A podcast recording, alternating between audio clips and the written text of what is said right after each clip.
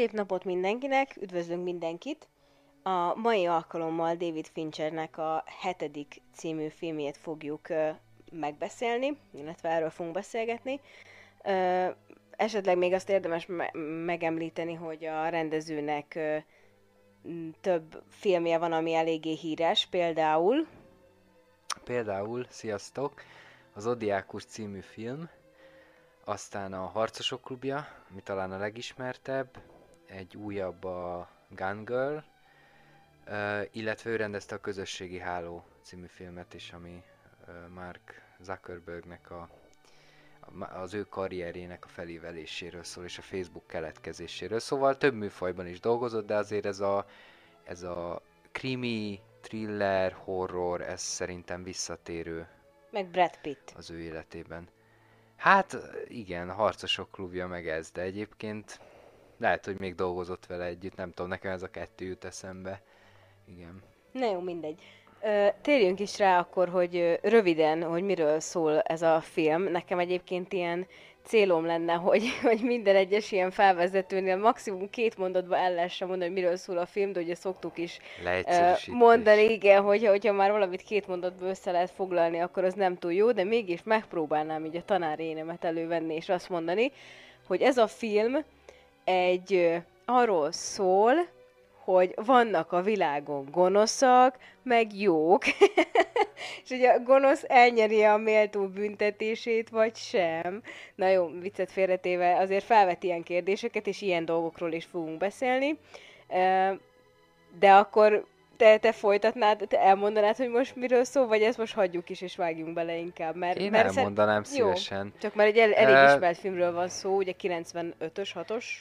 95-ös, 95-ös. 95-ös film.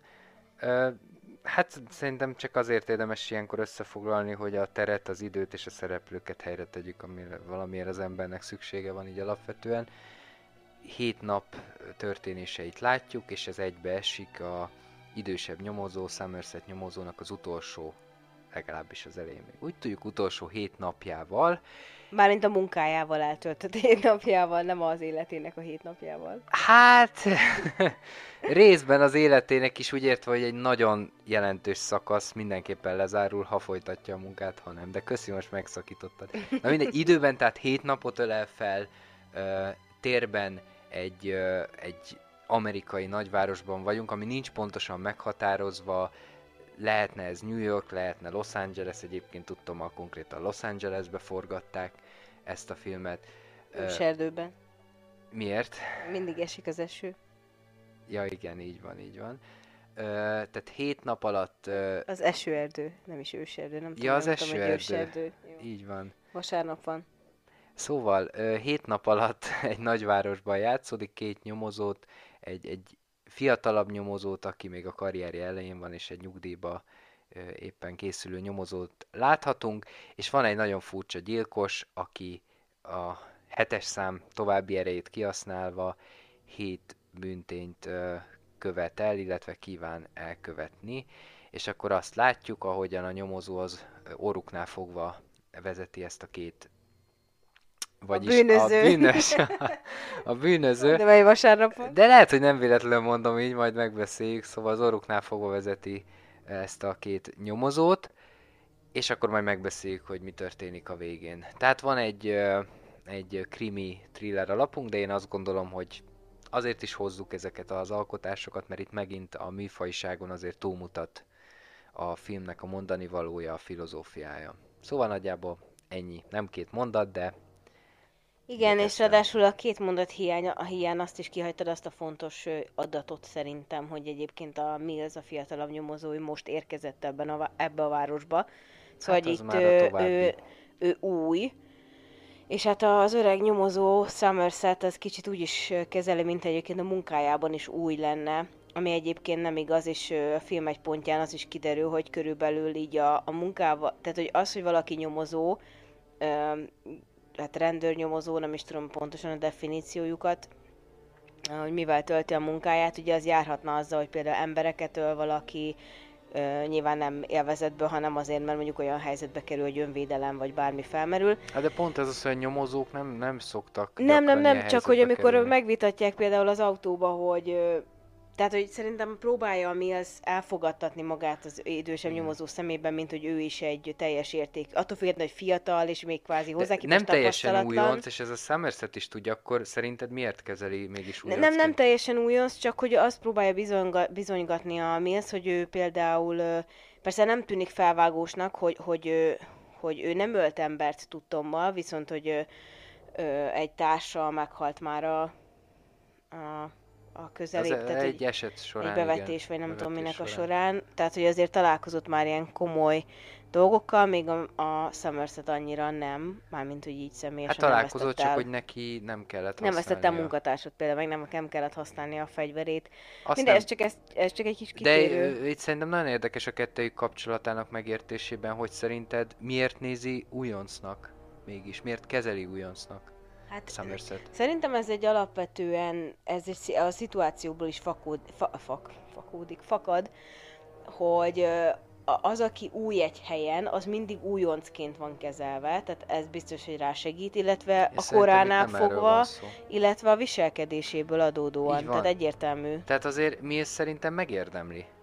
Ja, igen. Mert a kezdetektől fogva nagyszájú, ö, hirtelen dön, nagyon lombanékony, ezt már legelején tudjuk, és ennek ugye a film szempontjából is fontos jelentősége van.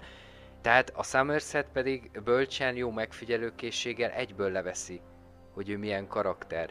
Tehát, hogy szerintem, ha, ha még ennyi időt se töltött volna el, mert mondja, hogy öt évet ő már lehúzott nyomozóként, de tegyük fel, fél évet húzott volna le, de sokkal nyugodtabb, sokkal átgondoltabb, akkor szerintem a Somerset nem így kezeli. Tehát ő- őt én ennél okosabbnak gondolom, mint hogy csak azért, mert hogy jó, most jött ide, akkor kezeljük újoncként, és lenézzük esetleg egy kicsit. Tehát, hogy itt nem erről van szó. Ja, persze, persze. Igen, egyetértek ebben, tehát hogy ő azért tesz is azért a Mills, hogy ilyen, így legyen bekategorizálva, és hát ugye a gyilkosunk John Doe is utal erre majd, hogy, hogy tehát, hogy ő is, ő, ő is merített ebből a, ebből a viselkedésből, és újra kalkulálta miatta a terveit. Így van. A kezdjünk is bele szerintem a, a nagyvárossal kapcsolatban, hogy ha már itt arról beszélgetünk, hogy már többször feljött a szó arról, hogy ö, mi ez újonc e- ebbe a környezetbe, ahol az őserdőben, nem az esőerdőben mindig esik az eső, tehát Los Angelesben ö, itt jelenleg mindig esik az eső, és hogy erre te találtál egy pár magyarázatot, ami esetleg érdekes lehet. Ö, mire, hogy miért esik az eső? Igen, hogy miért esik az eső. Nem, nem, nem Az inkább a műfajjal szempontból, igen, úgy, úgy, olyan értelemben, hogy Én ezt... úgy gondolom. Hát egyrészt a műnek a témájával kapcsolatos, hogy egy olyan atmoszférát teremt meg, ami, aminek köszönhetően hihető az, hogy itt a pokol jelenik meg előttünk, ennek a városnak a képében. Állandóan esik az eső, illetve gondoljunk azokra a, a épületbelsőkre, ahol járnak ezek az emberek, arra a labirintusszerűségre, arra a komorságra, a fakó fényekre, a színtelenségre, vagy hát a néhány szín van, akkor az, az ö, baljóslatú, arra dohosságra, undorító épületbelsőket látunk, még ott a, tegnap néztük meg újra a filmet, és az egyik jelenetnél meg is jegyeztet, hogy de ki él ilyen helyen, amikor a lépcsőházba mentek föl, és repedések voltak a falon, nem tudom, penészes volt minden, sötét volt, ugye? Tehát ami- amikor az egyik helyszínre jó, mentek. hát én alapvetően is. Most ilyenek vannak nagyvárosban természetesen, de nekünk a filmben nem mutatnak ennél jobbat, kivétel nem véletlenül mondjuk a könyvtár, ami a tágasság, a tisztaságnek a jele, hát ott összpontosul a kultúra, ugye, és ö, odaül le a, a Somerset Vagy, vagy. Milszéknek a bérelt lakása, ami ugye eleinte milyen hangulatos kis családias otthon, aztán amikor elmegy a metró, akkor kisebb földrengéseket élnek át 5 percenként. Egyébként azért igen, ott se, ott, tehát az se annyira hívogató. nem, nem, nem egy egyáltalán nem. tökéletes belsőt akartak ott megmutatni.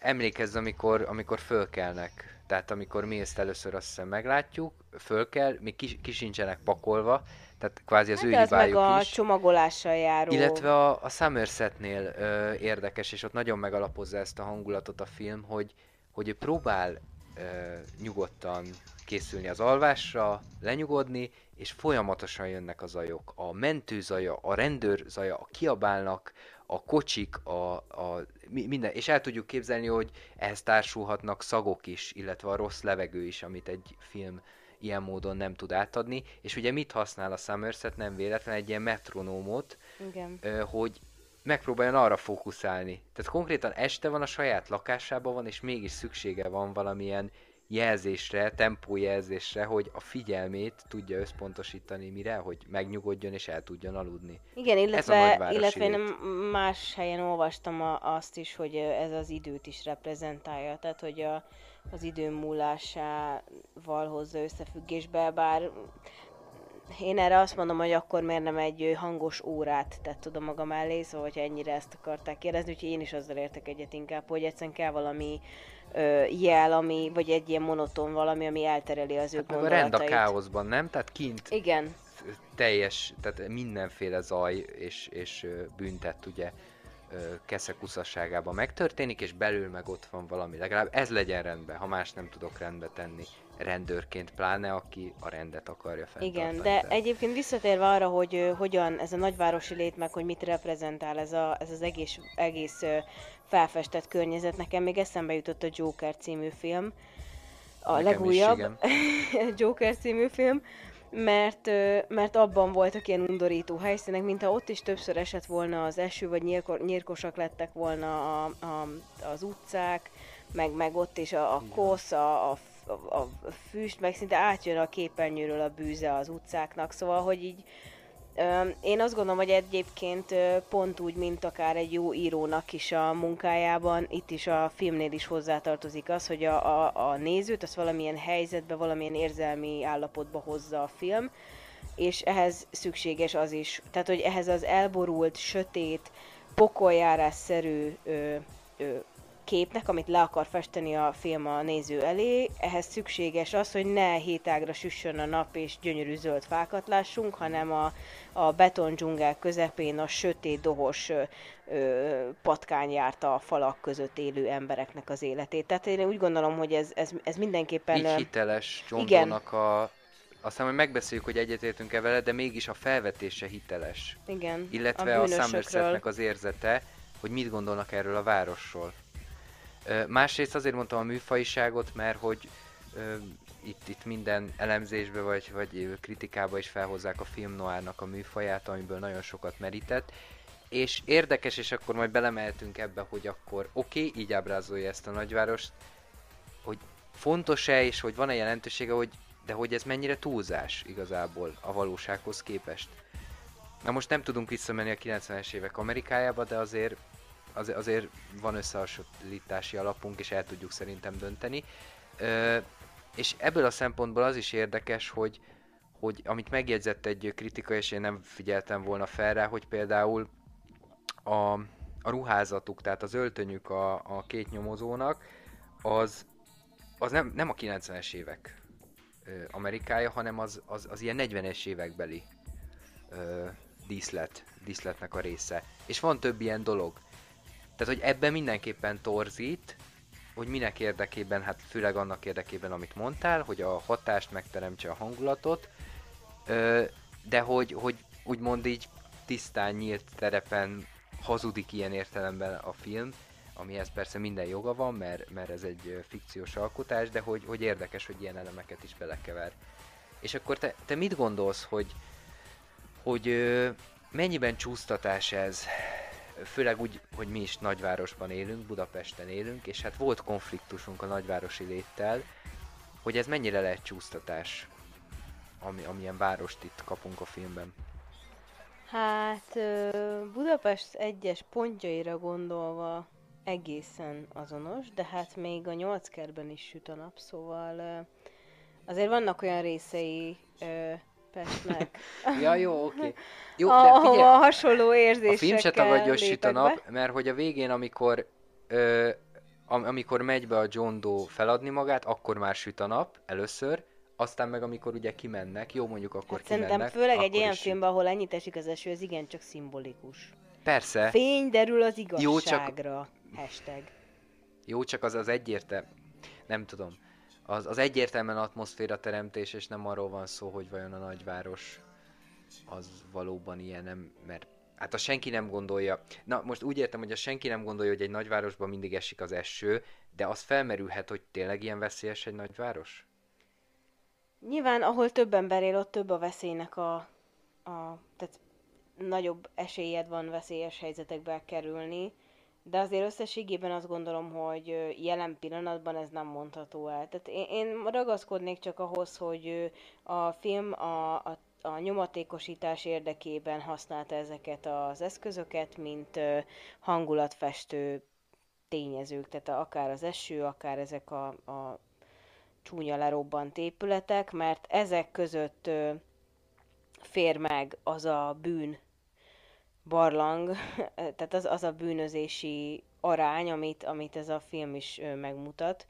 Mert hát ugye a Somerset mondja, hogy hát azért meg a, ott több ilyen beszélgetés is van, most nem tudom visszaidézni, hogy, hogy mennyi bűn van ebben a városban. Tehát kb. minden napra ásik valami bűn, ami szinte majdnem mindegy gyilkosság, szóval azért elég durva. Ez nyilván egy túlzás, tehát hogy ö, ö, én azt gondolom, hogy ez nem. Amikor a főnöke maradással akarja bírni, hogy ne menjen még nyugdíjba, akkor úgy reagál, hogy ö, hallott-e a főnök arról, hogy a Somerset környékén tegnap sétáltatott valaki egy kutyát, és ö, hiszem leütötték és kiszúrták a szemét szimplán. És akkor ezzel reagál, hogy nem, neki ebből elege van, ő inkább elmegy vidékre, visszavonultan fog igen, élni. Igen, szóval nyilván itt a vidék-város mm, szembenállás egy kicsit Vagy a külváros-belváros igen, de... Ha nem is a de, vidék, igen. Igen. Igen, az, azt akarom még behozni ebben a, ebbe a témakörbe, ami szerintem nagyon érdekes, és egy tanulmány is foglalkozik ezzel a kérdéssel. Az állítást nem feltétlenül fogjuk eldönteni, tekintve, hogy nem vagyunk amerikaiak, és nem vagyunk 90-es évek amerikai bűnöldözési szakértői, vagy egyéb szakértők, de az állítás nagyon érdekes, és ez arról szólt, hogy hogy megfigyelhető, hogy a 80-as, 90-es években ez a fajta nagyvárosi ábrázolás, ez nagyon gyakori a filmekben. És akkor hoz ez a tanulmány példákat, hogy a Batman, eh, például már az eredeti első Batman, a Holló című film, vagy a Szárnyas fejvadász, hogy a, a be, belvárost, a nagyvárosok belvárosát, mint a, a bűnnek és az erköstelenségnek a melegágyát mutatja be ugye a, a fü- különböző függőségek, a különböző erőszakos cselekedetek, és sorolhatnánk. És ö, azt vizsgálja, hogy ez miért lehet így. És arra jut, hogy az egyik oka lehet, ha nem is az egésznek a magyarázója az, hogy van egy ilyen középosztálybeli ö, ö, félelem itt a belvárosnak ezen részeitől és ezen aspektusaitól, és ez azzal áll összefüggésben, hogy egy csomó ember nem tudott a belvárosban maradni, ilyen-olyan okok miatt, és ezért a külvárosba kényszerült. És hogy, hogy erre rásegítve a média, ami kiemeli ezeket az erőszakos cselekedeteket, amik valójában meg, tehát valóban megtörténnek, viszont a média felnagyítja őket, tehát ez a két dolog, és ezzel összhangban az embereknek kialakul egy ö, torsz képe a nagyvárosról és a belvárosi életről, ami, ami itt tölt testet egy ilyen filmben.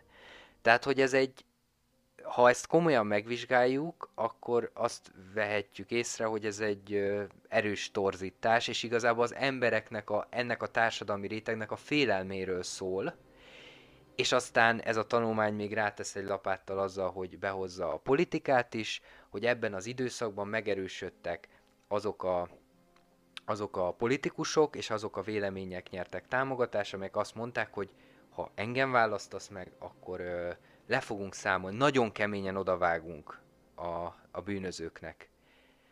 Tehát, hogy még keményebb ö, rendőri készültség lesz és eljárások lesznek, és hogy ez nagyon népszerű lett a 90-es években. És hogy miért érdekes ez? Mert a statisztikák pedig azt mutatják, hogy nemhogy nőtt a bűnözés, hanem még csökkent is ezeken a helyeken.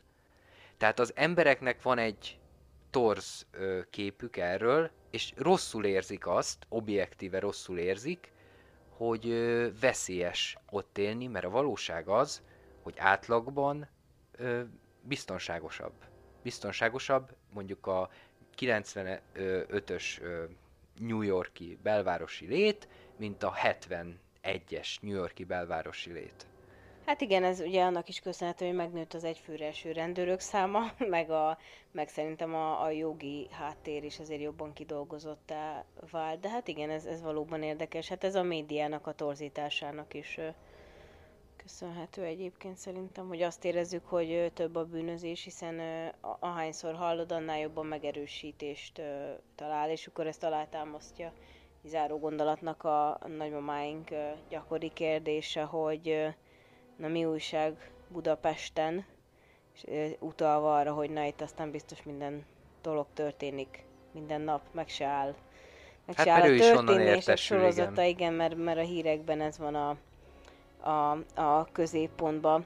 Na de kanyarodjunk már rá, szerintem most már a, a felírtam egy ilyet magamnak, hogy cselekményépítés, amiről még beszéltünk, hogy, hogy erről mit, mit tudunk így összehozni. Tehát, hogy itt a hét napra gondolok, hogy nyilván egyből hét, hetes szám az ugye egy bibliai utalás, és akkor nyilván nem néz ki, talán az egész film tele van ezzel. Uh, Igen. De hogy így uh, mi, miért fontos ez? A hetes szám maga? Hát meg így ez az egész. Hát a bibliai utalást annyiba fejtsük ki, hogy ha valakinek nem jut eszébe, persze valószínűleg eszébe jut, de hogy Isten hét nap alatt teremtette a Földet. Hát itt ez elég ironikus, mert... Hét nap alatt most lerombolja, nem? Igen, igen, inkább a lerombolás ö, történik meg. Ö, én, én a cselekményt azt, azt nagyon jó felépített ö, cselekménynek tartom. Tehát most tényleg az, hogy a történések, az akció az hogy van elrendezve, és hát emlékszem, amikor először néztem ezt a filmet, már jó régen volt, de, de hát nagyon meglepődtem a fordulatnál, és és ez önmagában ez nem lenne nagy dolog, mert hát elég könnyű viszonylag fordulatot elérni, de egy, egy filmbe, vagy meglepődés, de hogy, hogy meg is érintett, és logikusnak is éreztem, úgymond ezt a, ezt a fordulatot. Tehát ilyen szempontból én nagyon jónak találom ezt a, ezt a felépítést, amit a, a film alkalmaz. Nem tudom, neked milyen volt a, az első benyomásod? Hogy emlékszel vissza?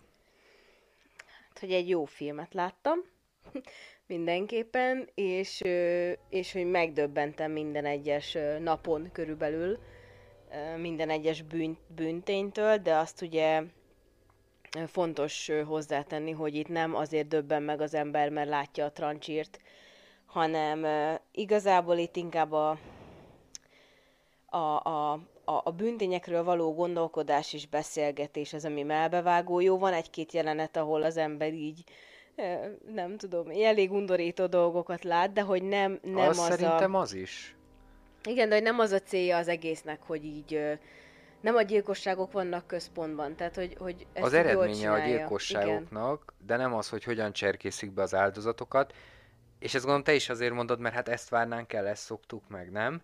Hogy van egy sorozatgyilkos, és akkor ö, hogyan, hogyan cserkészi be az áldozatait. Igen és akkor, és akkor mindig van a feszültségépítés, itt nem.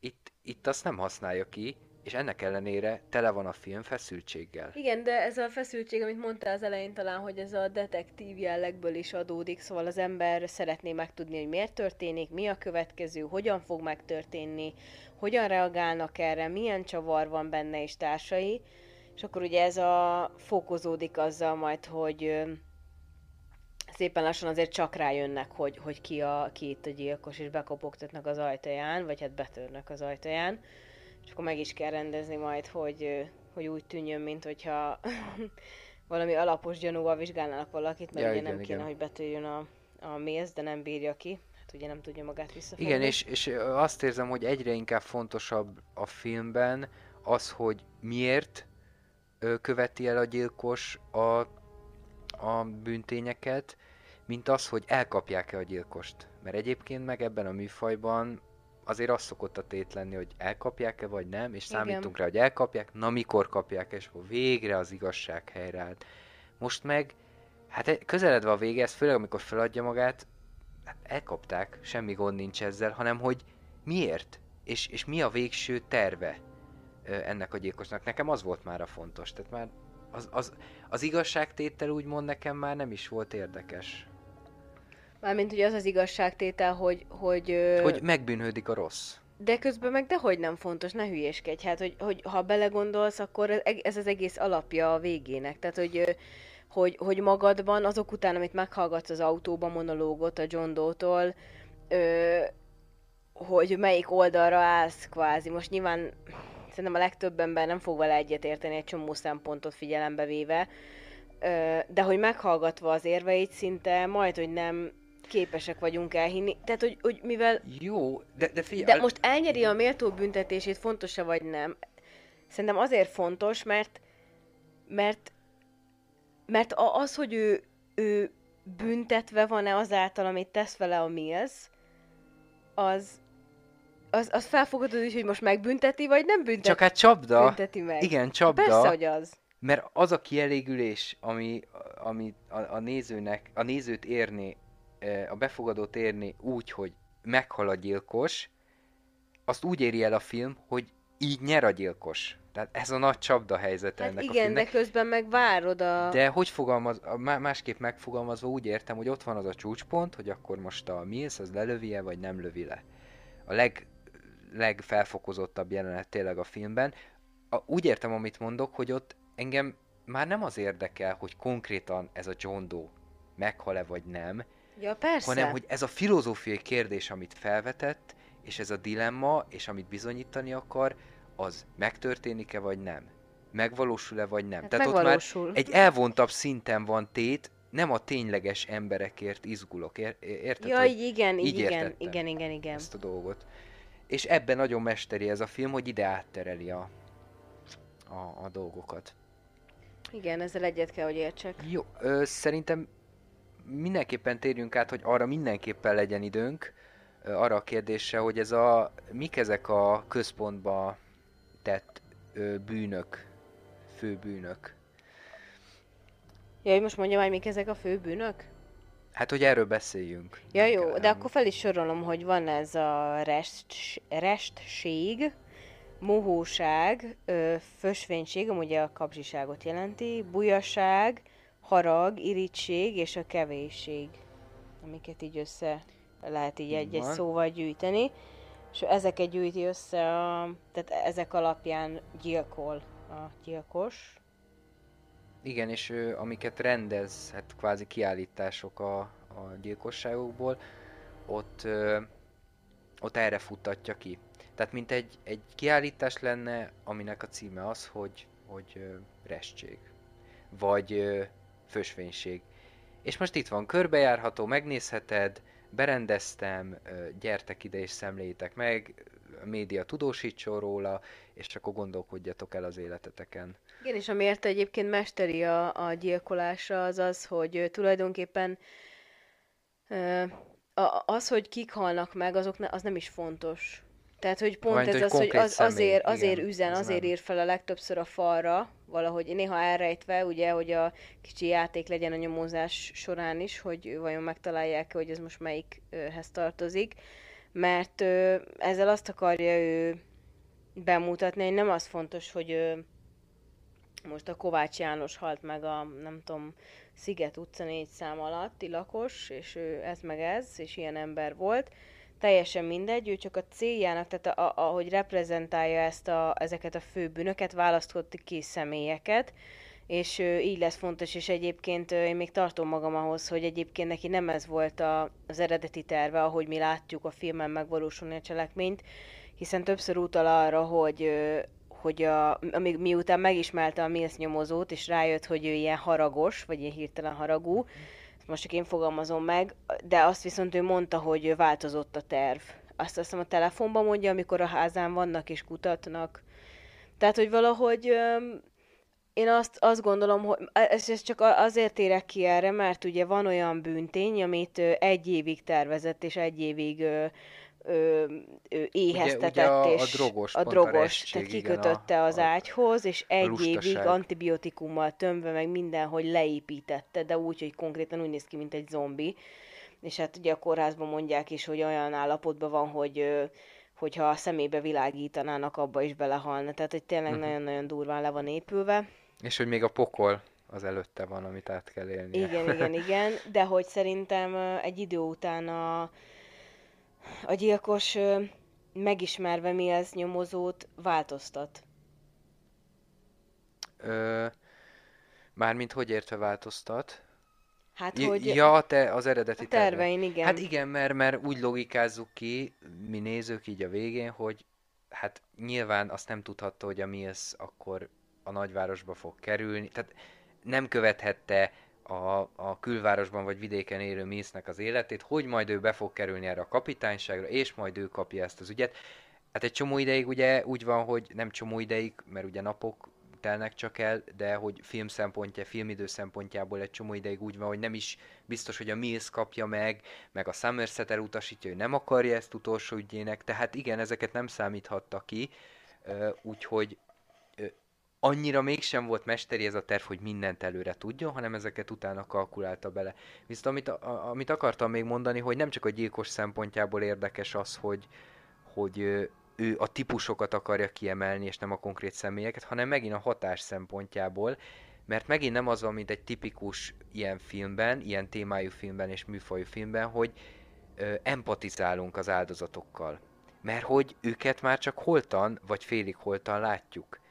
Tehát nem az, hogy látjuk, ahogy a, a gyerekével jól bánik, vagy, vagy ahogy bocsánatot kér valakitől, tudod, és utána más, amikor látod meghalni, és ezáltal mi is el tudunk vonatkoztatni a konkrét emberektől. Persze szörnyűködünk, de most őszintén, most a drogost ö, nem tudtam megsajnálni, inkább az, azon gondolkodtam, hogy úristen, tehát inkább magamon gondolkodtam önző módon, hogy milyen lehet ennek csak a negyedét átélni, még akkor is egyébként a valóságban nem feltétlenül lehetséges, de hogy ilyen kelések vannak rajtad, meg sebek vannak rajtad, meg hogy hogy lesoványodott.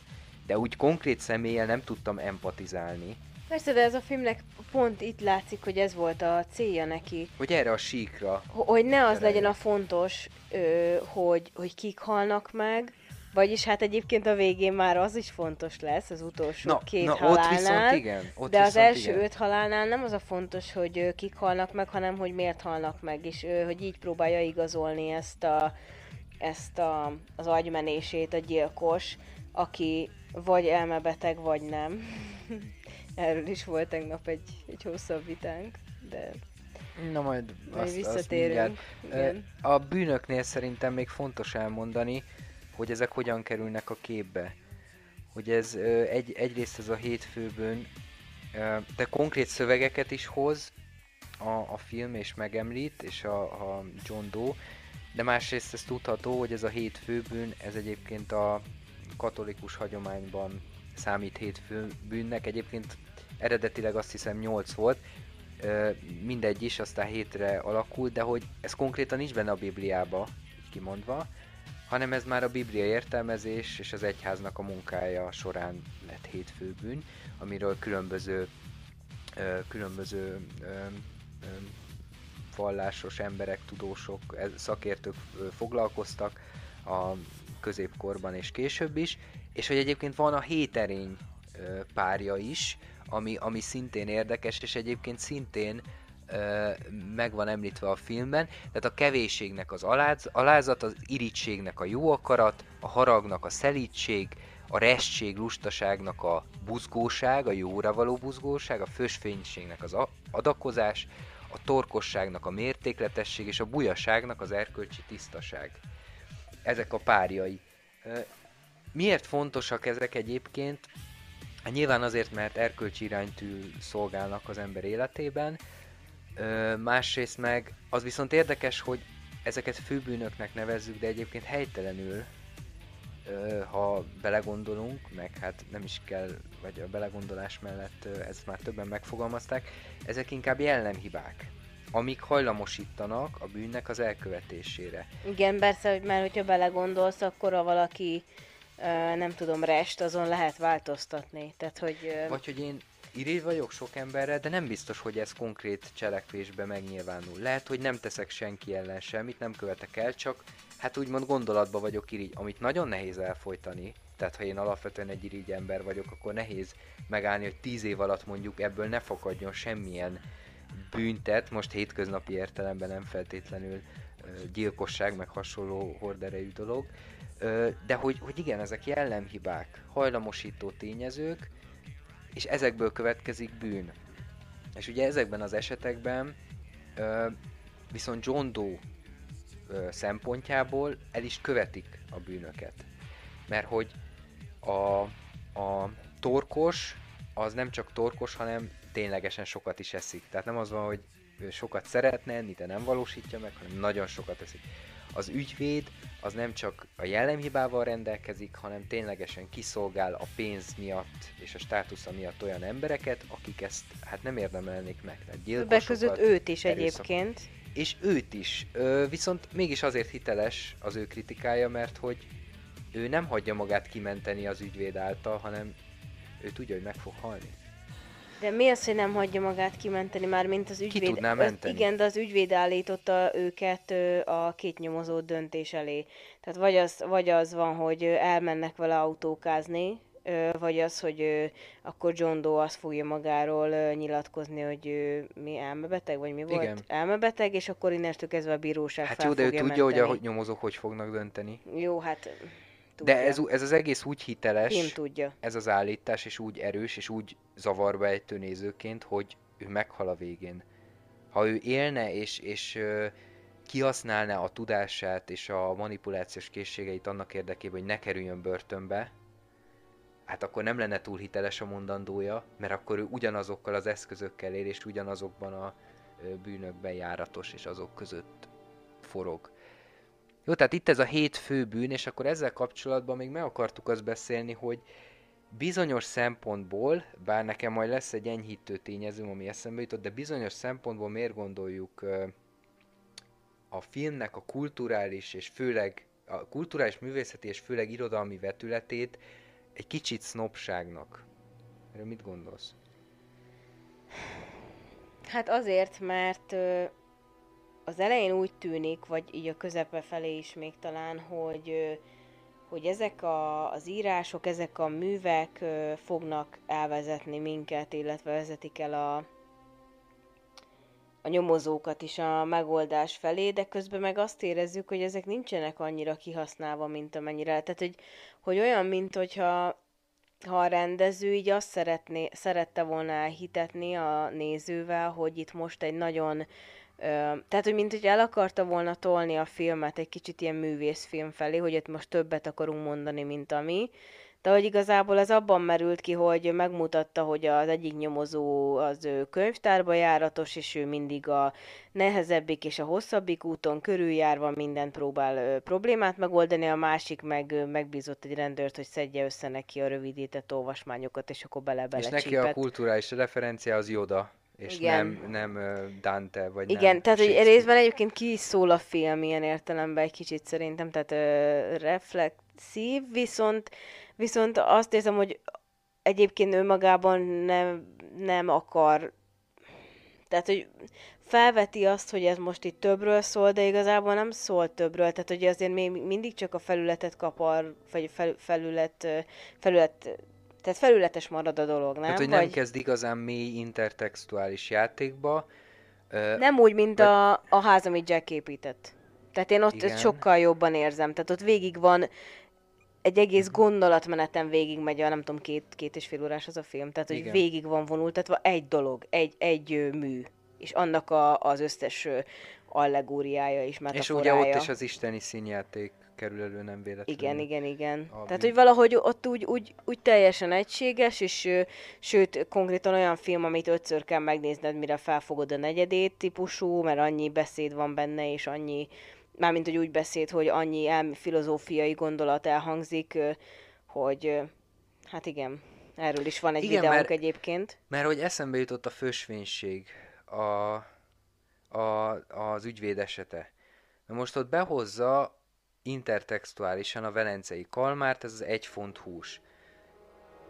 Régen olvastam, ö, tehát lehet, hogy akkor mégiscsak van itt valami mélyebb összefüggés, de ott ugye a történetnek az a lényege, hogy van egy zsidó uzsorás, meg egy keresztény ember, aki, akinek sürgősen pénzre van szüksége az uzsorástól, ettől a Shylock nevezető embertől, és a Shylock annak cserébe ad neki pénzt, hogyha nem, ha nem adja vissza, majd kamatostul, akkor neki pontosan, hát mivel nincs már más fedezete, egy font húst kell kivágnia magából.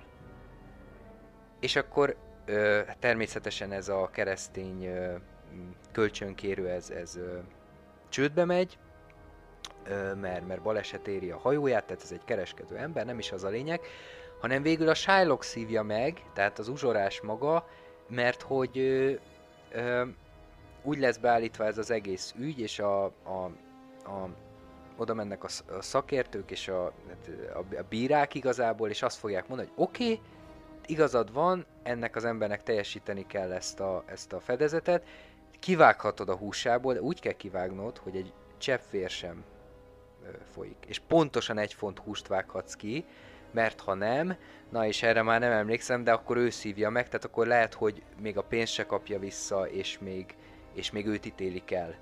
Tehát, hogy ez van az eredeti történetben, most itt a fősfénynél be van húzva, hogy, vagy be van hozva, hogy, hogy ki kell a saját húsából vágni, természetesen nem tudja anélkül, hogy elvérezzen, és akkor ez egy ironikus kapcsolat, de hogy most ennél több szerintem nincs a dologban. Hát Aztán jó. mondom, lehet, hogy én nem olvastam elég közelről, viszont van egy, egy enyhítő körülmény, ami később jutott eszembe, és amiért mégis fontosak ezek a, ezek a szövegek, tehát az isteni színjáték, akár a Velencei Kalmár, a Canterbury mesék, a Chaucertől és, és a többi, mert amikor a végén a kocsiban vitatkoznak a csúcspont előtt, akkor értjük meg, hogy a John Doe-nak a hét főbűnnel kapcsolatos véleménye az a középkori szemléleten alapul. És ez ütközik a mi modern felfogásunkkal. A Mills féle felfogással még akkor is, hogyha mi műveltebbnek érezzük magunkat. És a Somerset az, aki mind a kettőbe bele tud helyezkedni. Most itt arra gondolok, hogy a John Doe-nak a középkori szemlélete az arról szól, hogy ö, nem az számít, hogy a társadalom szempontjából mi a legnagyobb bűn, amit te elkövetsz, tehát mekkora kárt okozol, nem ezen mérődik le a bűnnek a súlyossága, hanem Isten szem előtt. Nekünk ez meg rohadt furcsa, mert azt mondom, hogy az ügyvéd egy csomó gyilkost megmentett a börtöntől, kárt okozott a társadalomnak, nekem is, állampolgárként. Viszont a, a torkos, hát harára zabálta magát, szíve joga. Érted? Tehát, hogy az én szempontomból én, én nem értem, hogy miért bünteti ugyanúgy a kettőt. Viszont középkori szemlélet szempontjából, amilyen szövegeket behoz, Isten színe előtt a torkosság az ugyanakkor a bűn, mint a fösvénység. Tehát ilyen szempontból viszont fontos ez a kulturális utalás és háttér, amit behoz. Ezt a felmentő tényezőt tudtam így, így elgondolni. Nem, de most kérdezem tőled is, hogy nekünk nem az a furcsa, hogy de most oké, okay, halára eszi magát undorító, de most ez engem miért érintsen meg? Hát milyen liberális ö, szempontból nézzük, ami már nem Isten, ami már nem Isten tekinti mérvadónak, hanem a, a jogot. A jog meg arra épül, hogy a másiknak mekkora kárt okozol egy társadalomban, nem? Hát igen, a 21. századi gondolkodó számára már ez, hogy valaki halál, nem halál, azért zabálta magát halál, de mondjuk így is úgy is halálra zabálta volna magát, tehát aki ilyen kövér, az ö, sajnos előbb-utóbb olyan ö, egészségügyi problémákkal szembesül, ami a, a korai halálozáshoz vezet, tehát hogy nem hiába, tehát, és most nem egy, egy kicsit vagy enyhén túlsúlyos emberről beszélünk, akinek de mondjuk mindegy, szóval, hogy, hogy tényleg extrémen el, elhízott ember volt itt, tehát ez a brutális, tehát ez a 200 kiló fölötti típus. És ilyen értelemben igen, úgy vagyunk vele, hogy hát szíve joga, tehát mindenki azt kezd az életével, amit akar. Szíve. Igen, szíve gyomra. Már rímekbe vagyunk. Viszont azért azt hozzáfűzném, hogy Aj, nagyon nehéz, mert hogy ugye Isten ö, azért is taníthatta, vagy azért is üzenhette nekünk, és azért is maradhatott fent ez a gondolat, hogy ö, mértéktartással éljél, mert, ö, és akkor most így hozzákapcsolom a 21. századhoz, mert most is újra elkezdjük felfedezni azt a gondolatot, hogy ideje lenne felfogni, hogy a Föld ö, éléskamrája, értve ezzel adta a vizet, a levegőt, meg mindent, véges. És amennyiben nem gyakorlunk mértékletességet, elesszük egymástól az ételt, ez egy bűn. És ha azt nézed, hogy valaki 300 kilóval ki se tud mozdulni otthonról, és ő a Johnnak a... Joe, Joe, John Doe. John Doe-nak a szemszögéből ő egy bűnös. Egy kicsit olyan értelemben tudok hozzá kötődni, hogyha eszembe jutnak az Afrikában éhező gyerekek, akik konkrétan örülnek, ha gyökereket tudnak kivágni a földből, és abban van még egy kis rost és víz.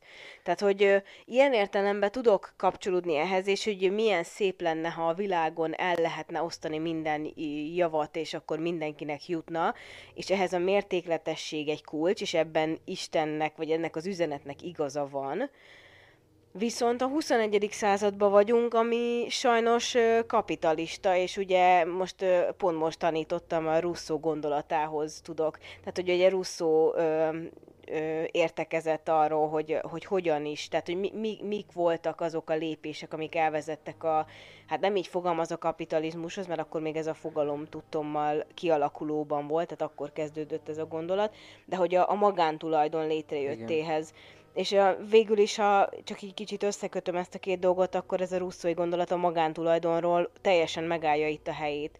Tehát amint, amióta van, amióta az ember elkerítette magának azt a kis földterületet, és nem úgy élt, ahogy Isten megteremtette, tehát nem, nem együtt és minden megosztva, onnantól kezdve léteznek ezek a dolgok, például a kapzsiság, az irigység, hiszen ott alakultak ki ezek a, az enyém a tiéd fogalma. És innentől kezdve elkezdődhetett az a folyamat, hogy valaki többet akar, mint a másik, és mohó.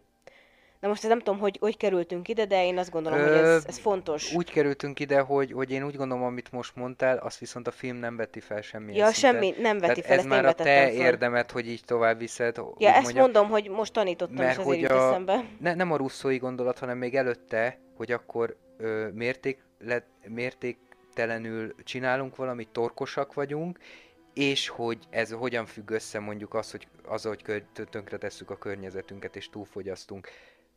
Ez akkor lenne jogos, ha a film ezt, ezt felvetné, de hát John Doe megmagyarázza, hogy lenne ideje, lenne helye megmagyarázni a kocsiban, amikor megkérdezik, hogy ő mit is ért a torkosság alatt, de ő nem ezt érti, hanem ő konkrétan az esetre, tehát ő, ő szó szerint értelmez, és azt mondja, hogy halálra eszi magát, és ha ezt meglátnád, mondja a Millsnek, akkor elhánynád magad.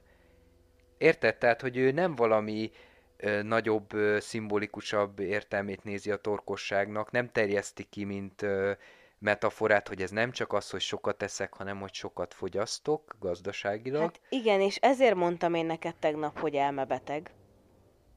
Nem, pont De. ezt, de nem, mert De. ő a középkori nézőpont szerint gondolkodik. Isten színe előtt igenis a torkosság az egyenérték a fösvénységgel. Viszont mi, a modern ember, a torkosság az egyenlő a fösvénysége, mármint hogy egyenlő, tehát hogy ő egyenlően súlyos bűn. Ja, most Meg a, a, a reagált az artiféltésről, nem értettem, hogy mi történik. Viszont mi modern emberként, mióta világi beállítottságú ideológiák vannak, és liberalizmus van, azóta mi az alapján mérjük le a bűnnek a mértékét, hogy mi, mennyire, me, mekkora kárt okozok, akár anyagit, akár más természetűt a társamnak. És mi ezért furcsáljuk, ezért lehet furcsa, és a Millsnek is ezért lehet furcsa, és ezért gondolhatja elmebetegnek, mert hogy miért bünteti ugyanúgy a torkost, mint az ügyvédet. Hát az ügyvédet csomó embert megkárosított, visszaengedett bűnözőket a társadalomba, a torkos meg csak halára ette magát, hát kit érdekel az ő baja, azt csinál, amit akar, demokrácia van. Magyarul elmebeteg az elkövető. Nem. nekem igen. Nem, mert most próbáltam megvilágítani De nekem nem a logikai... A középkori Isten hit szerint én ö, ezt mind értem. Meg? Én ezt mind értem, hát de, akkor... de én nem tudok, nem tudok nem elbeteg, elmebetegként gondolni egy ilyen emberre. Sajnálom.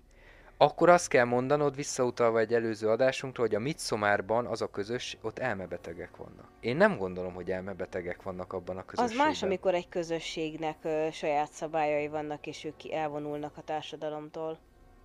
Konkrétan az egész ö, európai civilizációnak egy időben ez volt a felfogása. Csak időben John Doe az egy kicsit később élt. Hát most... Jó. Akkor okay. őket kéne hibáztatni, hogy John Doe ezt alkalmazta a 21. a 20. század végére helyesen. Most anélkül kifutatnánk, mert szerintem vannak itt még érdekes dolgok, amiket én nagyon szívesen megbeszélnék ebbe a kis maradék időbe, hogy elmebetege vagy sem, én azért mondom, hogy az, mert értem én, hogy ő mi alapján csinálja, de a 21 bár akkor még csak Akkor 20. te a század van, egyet egyébként. de nem csak, hogy a 21. században ö, ilyen törvényi és, és minden keretek között, ami között mi élünk, aki így viselkedik, az nem épeszű. Tehát az, az, az kívül esik a társadalmi elvárásokon, és képtelen felfogni, mármint, hogy ő itt felfogja a tetteinek a következményét, de hogy, hogy ö, egy szektás, vagy nem is tudom ezt, hogy mondjam. Az oké, okay, de az más. De ettől ezért, ezért, Az más. ezért húzhatjuk rá azt a kategóriát, az hogy oké. elmebeteg. De nem olyan értelemben elmebeteg, mint aki bipoláris ö, ö, pszichopata, és akkor nem tudom, teljesen elveszti a kontrollt a döntései és a gondolkodása felett, és ö, hisztérikus Jó, röhögésbe a kezd. szokásos ö, ö, viszonyítási pontunk, mindig idejük adunk ki, Hitler elmebeteg volt? Igen. Én szerintem nem volt elmebeteg. Nem az Szerintem volt a igen. baj vele, hogy elmebeteg volt. Nem, nem azt mondom, hogy ez volt vele a baj. Na jó, de visszatérve John Doe-ra, ö, erköl, tehát hogy erkölcsileg összeegyezthetetlen, még csak erkölcsileg romlott, a, azt kell, hogy mondjam, de az nem ugyanaz, mint az elmebeteg. Hát olvasol, nem tudom, Facebookon gyalázó meg, meg gyűlölködő kommenteket, aminek se füle, se farka, és azt nem mondjuk elmebetegnek, hanem csak azt mondjuk, hogy valaki aluliskolázott, és itt egy karakter, akinek egy teljesen összetett világképe van, és azon belül ő mindent meg tud magyarázni, és logikailag végig gondolja az egészet. Én erre nem mondanám, hogy elmebeteg, de ezzel nem gondoltam, hogy bárkinek sértőt mondtam, mert ettől még rohadtul elítélem, és nem értek egyet azzal, amit ő képvisel természetesen, de hát nem elmebeteg, mert ö, mélyebben gondolkodik a világról, mint a Mills. És ez a legjobb példa a kocsis jelenet, amikor az az érzetem, hogy a Mills az kb. a Somersetnek a kisfia, és a Somerset ö, szégyen érez az, a, amiatt, hogy a Millsnek milyen megnyilvánulási vannak, mert a John Doe meg a Somerset nézegetnek össze, hogy ö, úristen, kb. egyik se ért egyet, tehát hogy nem ugyanaz a szintjük ennek a három embernek, tehát hogy és, és a Mills, a Somerset is emellett érvel, hogy, hogy a, a Millsnek mondja, hogy ne becsüld le, és ne, ne egyszerűsítsd le erre, hogy ő, ő egy dilinyós elmebeteg. A Mills ezt folyamatosan ezt akarja bebizonyítani, mert az ő világában nem fér bele, hogy valaki értelmes, kultúrált művet, és neki ugye komplexusa van, hogy ő ráadásul nem, tehát nem csak a rövidített változatokat olvassa, és e- emellett ilyeneket művel gyilkol. De szerintem nekünk a, se fér de, de össze? számomra, nekem összefér, csak pont ez az, hogy a dilinyós kifejezés, vagy magyarul például, az számomra nem egyenlő azzal, hogy elmebeteg. Tehát én az elmebeteget nem úgy értem, hogy ő pont ezt akartam megmagyarázni, hogy Szóval, akkor így hogy, hogy fogalmazok, nem az elméjével van baj, nem, hanem a nem, lelkével, a, a lelki lelkével, ismeretével. így van. Nem, gondolom De elmebeteg. nem úgy elmebeteg, hát pont ez az én teljesen elismerem, hogy az ő rendszerében úgy, ahogy van, ki van találva minden, tökéletesen működik.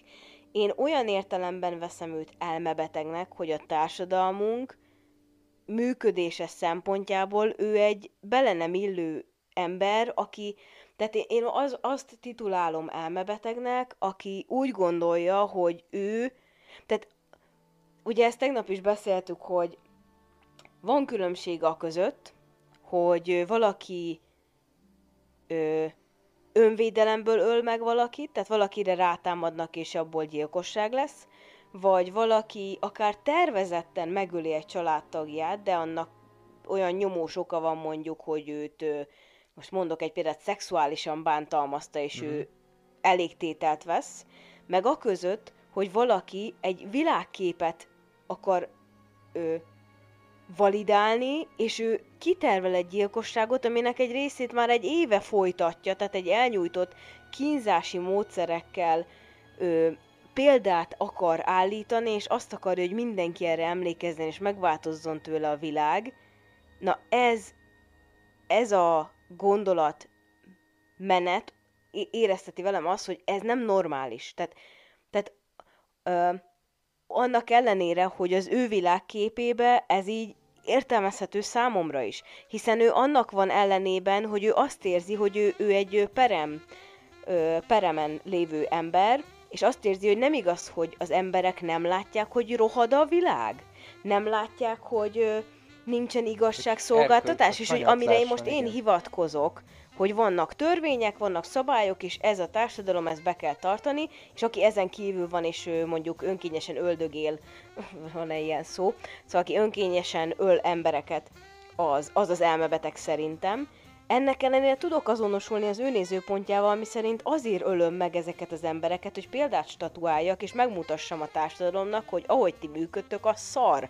Tehát nem működik az igazságszolgáltatás, az ügyvéd az bárkit megvédhet, kimenti a, a gonosz embereket a, a börtönkarmai közül, a prostituál terjeszti a be, betegségeket, a, a dagat elzabálja mindenki elől a kaját, a drogos belemenekül a könnyebb utat választja, és nem, mert ugye a Somerset mondja egy ponton ott a kocsmába, hogy a szeretetért Családapa dolgozni kell. kurvákhoz jár. A családapa kurvákhoz jár, tehát hogy a, ö, minden, ö, mindent értek, amit ő mond, és ahogy ő mondani akarja, csak ennek ellenére, hogy akár még egy picit egyet is érthetek, hogy basszus, belegondol az ember, hogy tényleg hogy működik néha az igazságszolgáltatás, hogy hogy a bíróságokon körülbelül minden egyes alkalommal hamarabb ítélik az anyához a gyereket, mint az apához, és egy csomó Tehát esetben... azért ez nem akkora probléma, mint hogy egy gyilkos felment. Persze, persze, csak ugye múltkor pont erről olvastam, hogy egy csomó esetben van az, hogy az apukánál sokkal jobb körülmények lennének, és az anyuka a, a problémás a családban is ennek ellenére hozzáítélik a gyereket. Szóval, hogy,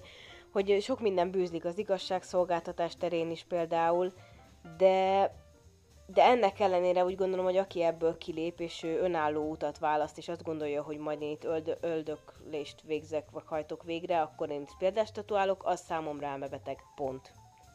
Jó, oké, ö, akkor ezen ne lovagoljunk, biztos egyébként egy, ö, tényleg egy ö, pszichológusnak is meg lenne a véleménye, hogy az, az szerint a definíció szerint most beleillik, vagy nem. Én nem az alapján mondom meg, te se gondolom, hanem a saját megítélésünk alapján, akkor lépjünk ezen túl, ami viszont összefüggésben van ezzel, hogy akkor azt rö- rögzítsük már, hogy egyébként mi volt a terve ennek a John Doe-nak?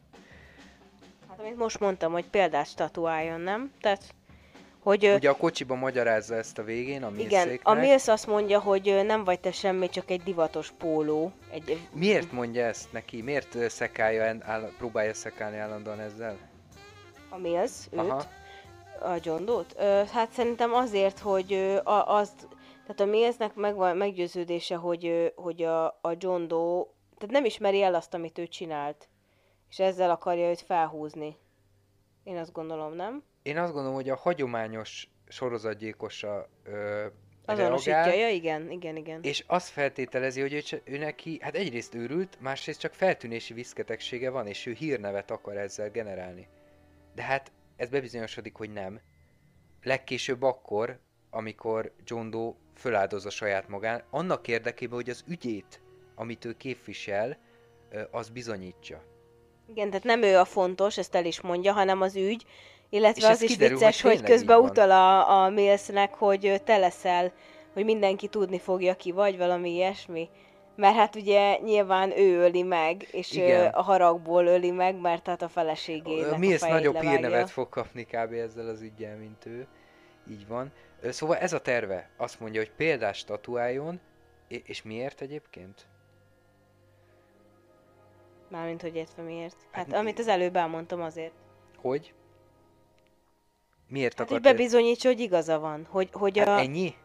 Hát, hát, hogy Szerintem a, változást akar elérni. Ja, hát igen, de hát azáltal, hogy bebizonyítja, hogy neki van igaza. Igen, azt akarja elérni, hogy hát fura módon azt akarja elérni, hogy az emberek erényesebb életet éljenek. Tehát amit felolvastam az előbb, vagy egy, az előbb, a, a bűnöknek, jellemhibák inkább, akkor most már fogalmazzunk így nek a, a hét jellemhibának az ellentétpárjaként, tehát az erényeket, amiket felolvastam, hogy úgy gondolja, hogy akkor ezentúl az emberek ö, hát ha nem is fognak megváltozni egyik napról a másikra, de ez egy olyan eset, olyan szimbolikus eset, hogy nem tudnak ettől eltekinteni, és hogy gyökeres változás lesz.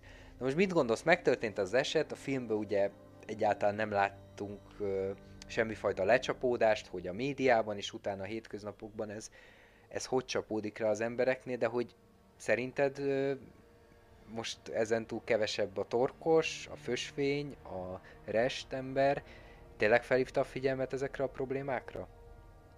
Hát erre nehéz így válaszolni, hát valamennyire igen, de, de azért nem hiszem, hogy annyira hatással lett volna.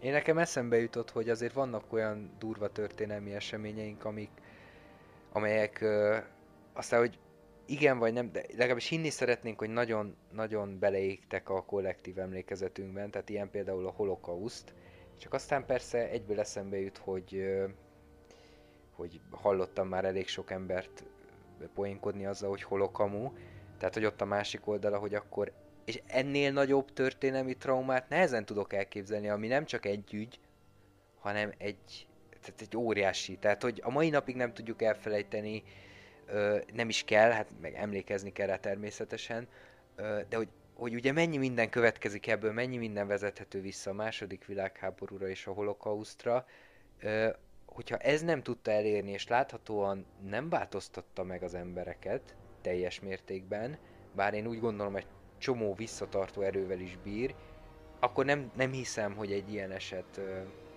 majd megváltoztat. Hát meg, ö, ha így ezt így ö, lezárásként ö, a belegondol, száz éve volt, több mint száz éve volt az első világháború, nem? Tehát, hogy ö, ennek ellenére most éppen Ukrajna és Oroszország között erősödik a, a konfliktus, és hát reméljük ennek nem lesz csúnya vége, olyan csúnya vége, amire megint csak traumákkal és, emlé- és kollektív emlékezettel kell majd utalni, nagyon Reméljük, remélem. csak diplomáciai szinten marad a... Igen, és nem nyomogatnak gombokat, és viszik el a férfiakat itthonról is, meg mindenhonnan, meg nem kell belállni ilyen egyéb konfliktusokba. Ö, csak hogy ezzel utalnék arra, hogy, hogy, hogy az ember felejt tehát, hogy amint a, a háború, mint olyan, tehát, hogy kihalnak azok közülünk, akik konkrétan átélték ezeket a traumákat, így már az egész olyan könnyűnek és távolinak tűnik, és elfelejti az ember. Szóval nem, nem, nem hiszem, hogy olyan nagy hatást gyakorolt ezzel. Mm, ha nagy hatást gyakorolt volna, azért van a történelemben, majd konkrétan megtörténtek ilyen gyilkosok, akik hasonló, nem pont így, de hogy valamilyen narratíva mentén gyilkoltak és sorozatgyilkosok voltak, és ők se indítottak el változást, szóval, hogy mondjuk ez lehet, hogy rossz például, nem, nem tudok konkrétan arról, aki ilyen akár irodalmi, akár bármilyen uh, indítatásból, uh, vagy, vagy leckésztetésből húzta volna fel a munkáját, és ő azt mondta hogy ezért lesz sorozatgyilkos. de nem hogy... sorozatgyilkos. Jó, mindegy, szóval érted, hogy, hogy, hogy így nem gondolom, mm, hogy ez ilyen példavezető dolog, vagy, vagy példát statuáló dologra futott ki a végén. Az viszont mindenképpen biztos, hogy a mi az nem felejti el ezt az esetet. Biztos és hogy az ő életében ő, ő is át fog gondolni ezek után egy jó pár dolgot, hogy így átértékelődik benne minden. Nem? Azt, tehát... azt ö, vetíteném előre, hogy valószínűleg ezek után tehát lehet, hogy pont ő fog elmegyógyintézetbe kerülni, mert ezt nem fogja épésszel elviselni.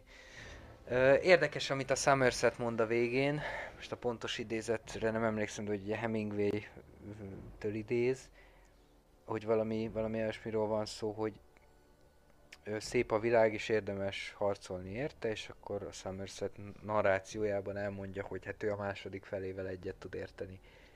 Ami egyébként ezek között az események között reménykeltő, mert hiába történtek ezek meg, és hiába gondolja, hogy hát a világ nem szép, harcolni még mindig érdemes érte, és felveti azt is, hogy, hogy ő esetleg... klubja. És akkor a folytatása a harcosok klubja.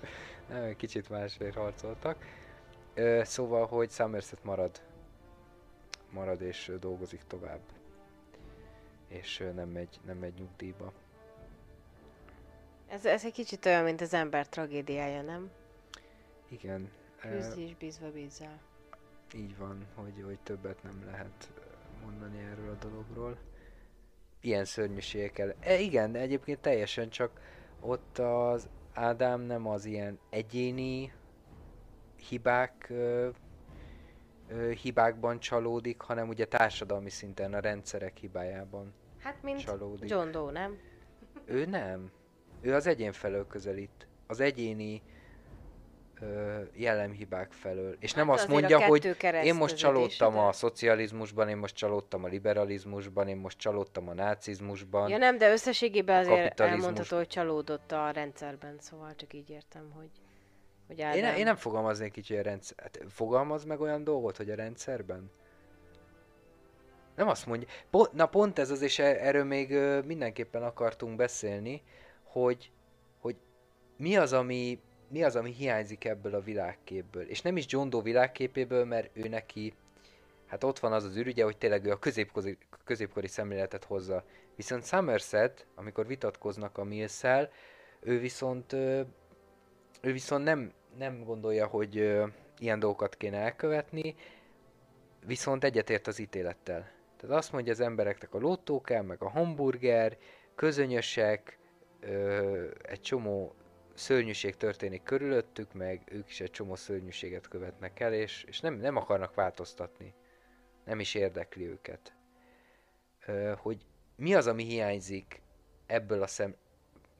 Rosszul fogom, azt mondtam, hogy John Doe szemléletéből nem, de pont ezt akarom, hogy a, ez a szemlélet mit hagy ki, hogy azt hagyja ki, hogy, hogy ö, egy csomó tényező predestinálja ezeket az embereket, hogy így éljenek.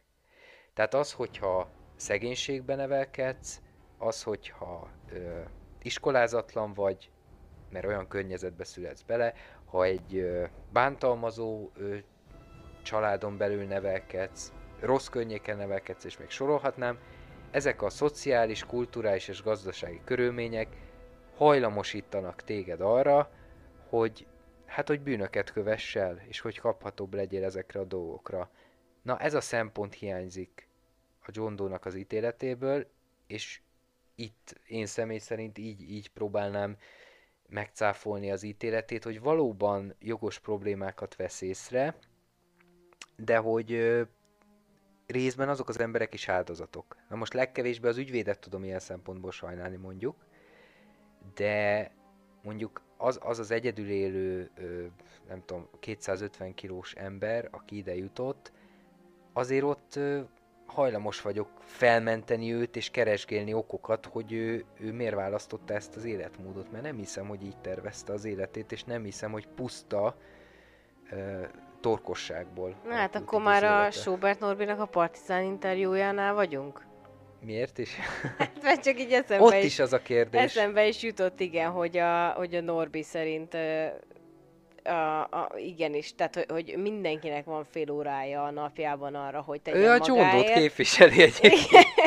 Igen, és hogy... Milyen undorítók az emberek, hogy nem akarnak dolgozni, nem akarnak változtatni. Nem, ezt nem mondta ő, ő azt képviseli, azért hogy ő a, a zsír ellen harcol, és nem a kövér emberek ellen. Tehát Ja, hát utána ellen, rámondja, de amikor live-ozik, akkor meg azt mondja, hogy... De most már azért- megváltozott. Ja, igen. De nem, most egyébként Viszont nem, a Marci meg azt a szempontot hozza, amit én, csak ugye az a baj, hogy ő, hát ő, ő meg állandóan ezt a szempontot hozza, és kicsit túlzásba viszi. Tehát, hogy ő csak erre a szempontra, nála meg az veszik el, hogy azért van egyéni felelősség is. Ő mindenkit felment, mert azt mondja, hogy ilyen környezetből jön. Nem? Igen, igen, de hogy a Norbi meg nem, nem ö, olyan, mintha nem venné figyelembe, és folyamatosan csak arra hivatkozik, hogy igen, egy 40 négyzetméteres szobakonyhába is három gyerekkel is igen, kell lenni fél órának, és hogy a, ezt a tévénézésből kell lecsípni, és hogy egyből arra asszociál, hogy aki 40 négyzetméteren lakik három gyerekkel, az annyit tévézik egy nap, hogy ő, ő abból le tud fél órát csípni. Na mindegy, ezt csak így gondoltam, így, csak nyilván a kövérségről jutott eszembe, meg hogy pont most hallgattuk ezt az interjút. És annyit jegyezzünk meg, hogy a Somerset azért elmondja azt, hogy egyébként megérti, hogy miért választják ezt az emberek, ezt az életmódot, hogy a drogos miért drogozik. Azt az összekötő elemet találja, hogy azért esnek ezekbe a bűnökbe, vagy azért alakul ki náluk ennyire erősen ez a, ezek, a, ezek a jellemhibák azért alakulnak ki, mert hogy könnyebb így. Tehát könnyebb azt csinálni, hogy megverem a gyerekemet, mint hogy szeretetet adok neki, és türelmes vagyok, mert hogy engem is vertek gyerekkoromba. Ha fájdalmaim vannak, már mint lelki, ha szomorú vagyok, depressziós, könnyebb drogoznom, mint kezdeni valamit az életemmel, és önvizsgálatot tartani. Tehát azért ezt elmondja, de mégis azt érezzük rajta, hogy teljesen ki van ábrándulva ezekből az emberekből. Igen. Tehát a könnyebb út az, az könnyebb út, nem? Tehát ebben igaza van. Mármint, hogy olyan értelemben, hogy hogy az ember sajnos mindig a könnyebb útra lép. Hát inkább... Ö, Hajlamosabb. Igen, igen. És igen. ezért nehéz. Gazdas, nagyon gazdaságosan működünk, és, és igazából mindenki rest, csak valaki ezt jobban felül tudja írni, nem? Igen, és hogy, hogy egy klasszikussal mamámnak a ö, híres mondatával zárjuk ezt a beszélgetést. A rest kétszer fárad. Köszönjük, hogy itt voltatok velünk. Köszönjük. Jövő héten találkozunk. Sziasztok. Hello.